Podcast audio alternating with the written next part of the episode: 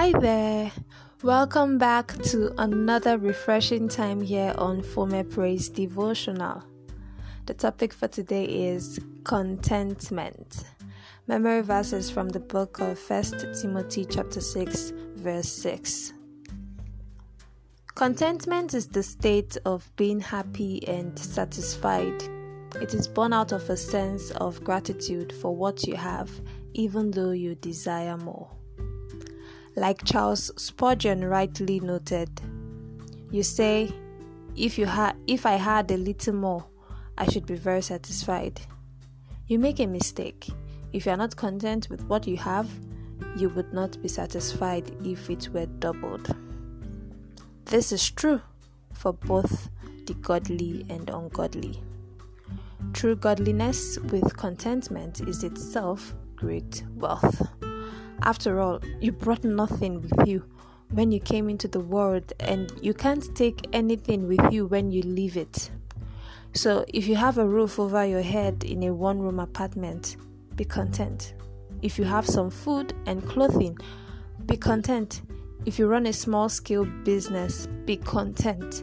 Be content with what you have, but don't settle. Be content, but have an ambition. I know this may sound paradoxical, but it is not. Indeed, you can be content and ambitious at the same time. Scripture advises that we covet earnestly the best gifts. In other words, although you have the gift of speaking in tongues, you can desire the gift of healing.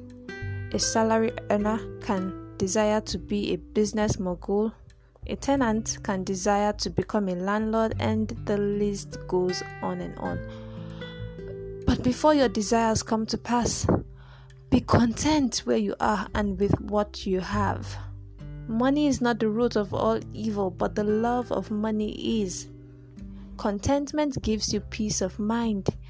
It saves you from falling into temptation and committing sin.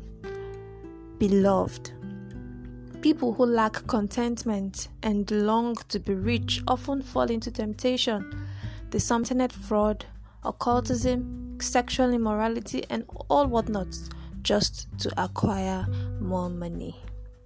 A content and godly person, on the other hand, is satisfied with what they have, yet hopeful for more. They are ever thankful to God for everything, whether big or small, and keep believing in Him for a breakthrough. At last, through prayers, obedience, and patience, their heart desires are met. May that be your portion. Let us pray. Dear Lord, I thank you for this powerful message. Lord, help me to be content in Jesus' name. Deliver me from selfish ambition and greed.